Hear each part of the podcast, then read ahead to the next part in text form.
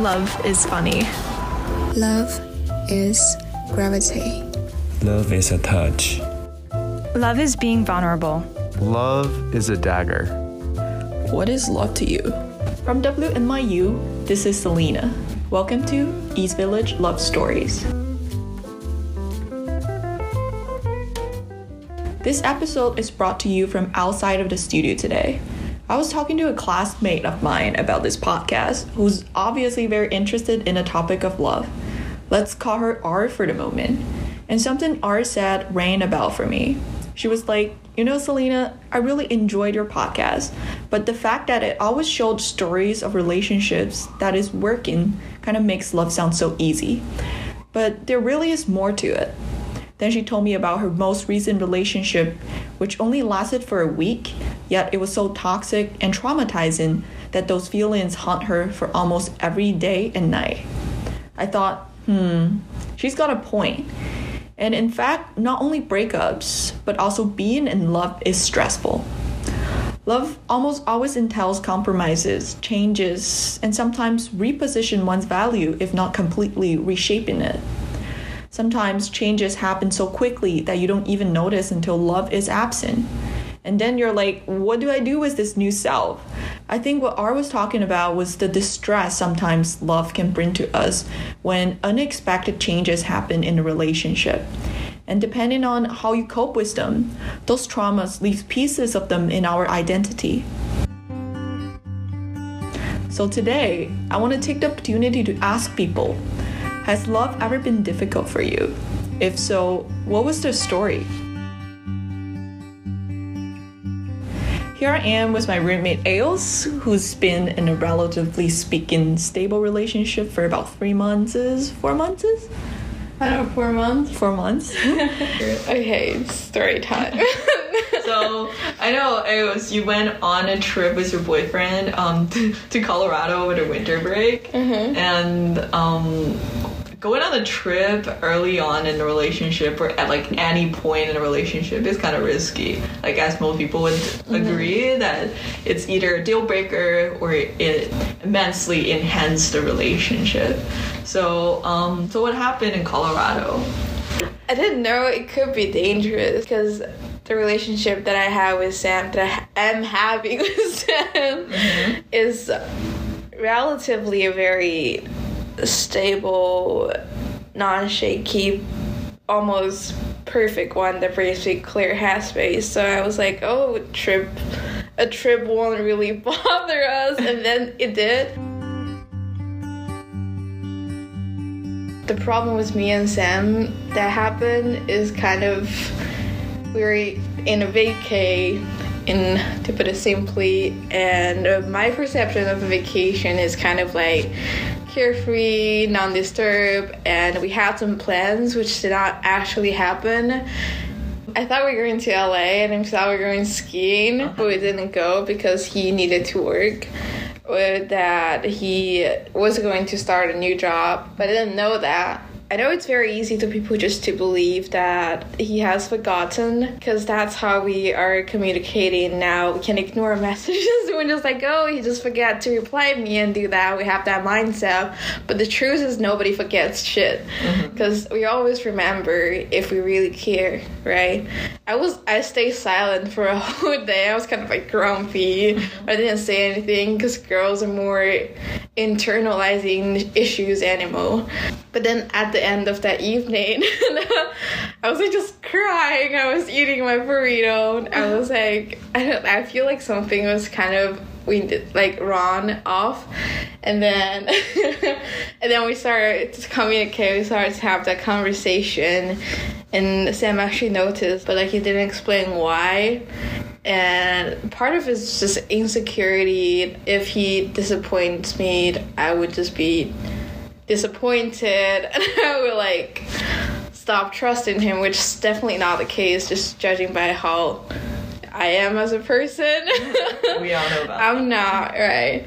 I really want to know like what's wrong, and I was very lost interest. I think number one rule is like knowing what's wrong is not a deal breaker at all, but like not talking about it is definitely a deal breaker because silent mode is always not good. I just feel so I don't know how to translate. 我觉得很委屈. I don't know how to say this in English. Yeah, yeah. It's like a Chinese word that like it's like perfect to describe the kind of feeling when you're mm-hmm. feeling mistreated in a relationship, mm-hmm. but you're not actually ba- blaming him. You're just feeling some kind of burden, Yeah. like pressed upon you. Uh-huh. Right. I was obviously, as you said, in a strange place that I didn't know. Elaborate. I was in this like middle of nowhere mount, like place full of mountain. A city Five. girl got trapped in nature. I was trapped in nature. I love nature, but it was this place that has an altitude of five, 5,500 feet. I thought I had altitude sickness, and then I. And I was sick for the last three days of our trip, and it turned out I got COVID when oh My I God. I get my when I got myself tested in New York. But that was a later part of the trip. A trip really magnify all the small details because like if you're just like living in the city you can just ignore the problem and go hang out with a friend but when you're two being put in the prisoners state like you really need to solve those problems because you're living living with him and there's no way you can just like I'm not I'm not I'm not perceiving at all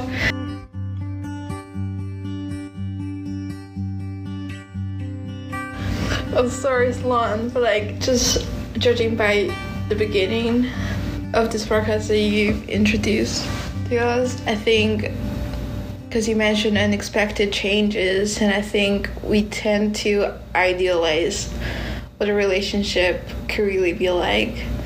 But then at the same time, what we really need to do is to expect certain changes, even though mm-hmm. I'm doing with the wordplay now. I think there's like a general idea of, oh, I really like this person, I want to go on for a long time. But at the same time, just always knowing there are problems that are potential to come and that you need to overcome it is a very important knowledge to have in mind.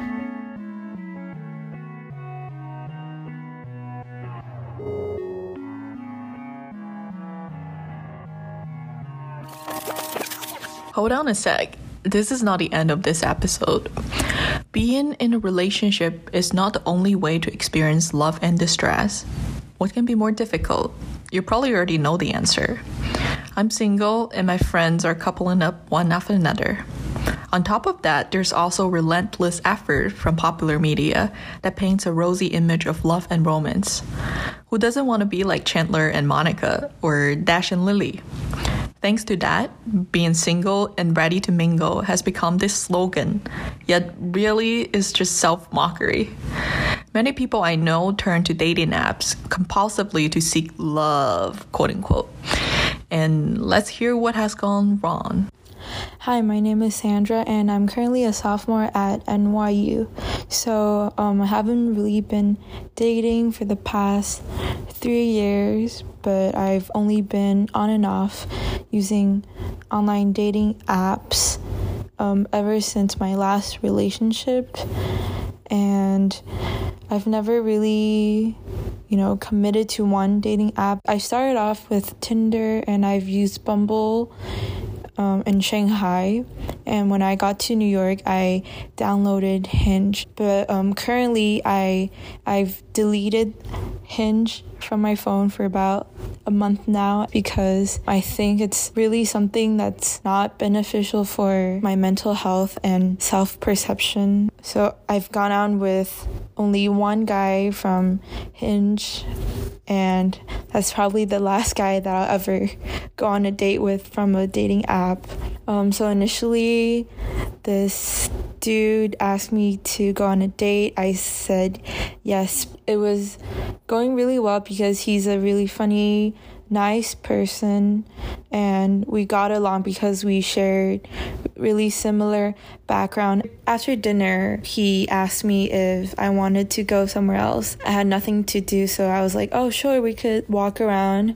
And he suggested to go to a park. We kind of just sat there, talked about random things like shoes, um, pets, just really random things and then suddenly he he called my name. He was like sandra. And then i turned around and then he was like oh i really like you. Do you like me? Obviously I didn't like him, so I was really kind of overwhelmed by that question, and I responded by saying thank you, which is you know, I really didn't know what to say. So thank you was um, the first thing that came out of my mouth. And it kind of got really quiet. But then he kind of just turned around and went for a kiss. It really like took me off guarded because I was not prepared for any of that. And I think all of our conversations were pretty platonic. So I did not see it coming at all.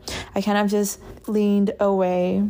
This dude, I think he really just took things way too fast. I'd prefer if first dates are more for, you know, just to get to know each other and less for physical things. I felt this kind of immense pressure for romantic connection, even though, um, like, obviously it was very unwanted.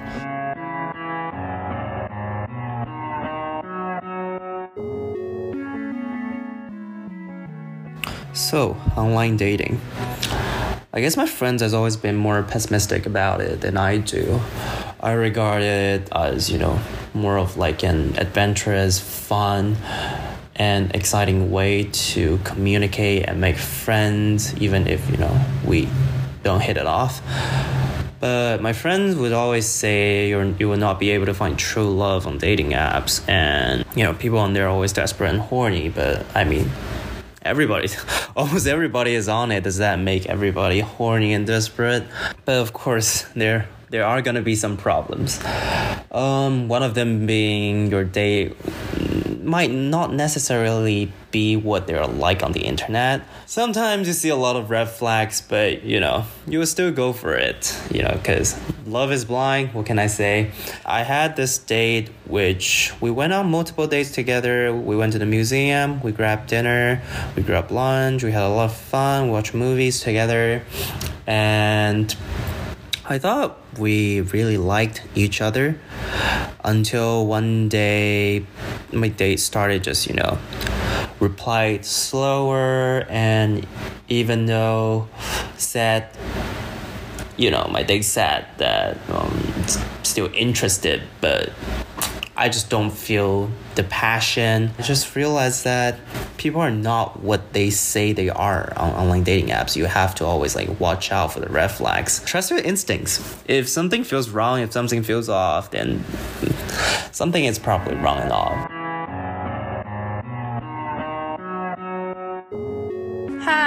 So I have been using dating apps including Tinder, Hinge, Tantan, which is more popular in China, but essentially the same thing for a while now. And I would spend hours or days like in my just at home bored and swiping swiping like studying those guys profile pictures or their personal information they will put on there including like where they work where they go to school what's their music taste what's their interest and, and like all the personal stuff right and then if they pass my basic standard i would sometimes initiate the conversation and talk to them. But it's usually the guys who initiate the conversation with like a cheesy pickup line to get you hooked. In the beginning, it's just very fun because you know talking to 10 guys at the same time is like a interesting experience that I would not experience like in real life like in a party or something.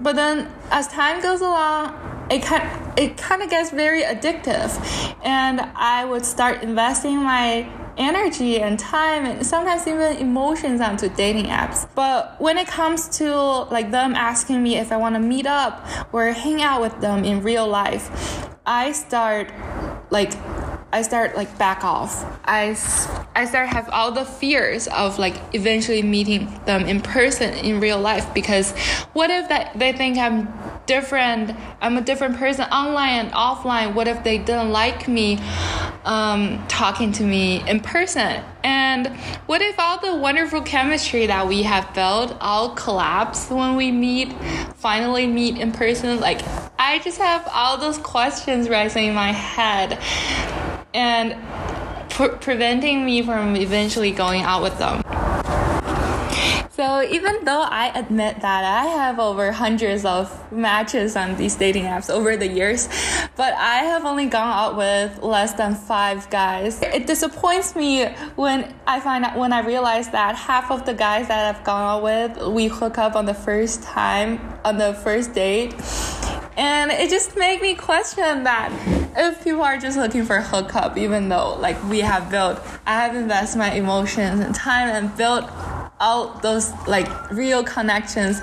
But then when it comes to meeting them it's still hookup. Like this is not what you would do if you meet a person for the first time like face to face right? For someone um, who is new to dating apps or who want to try uh, give it a try but remember like anyone who's looking for something serious and has their life together is generally like not chatting after 10 p.m. You know, like 10 p.m. is a curfew for everyone. Like, just remember this. Um, because after that, it's all just, it's all about booty call.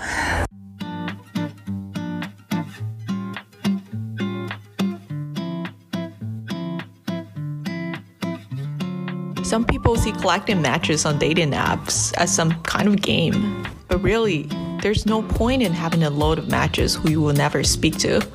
Love is blind, but you still have a choice.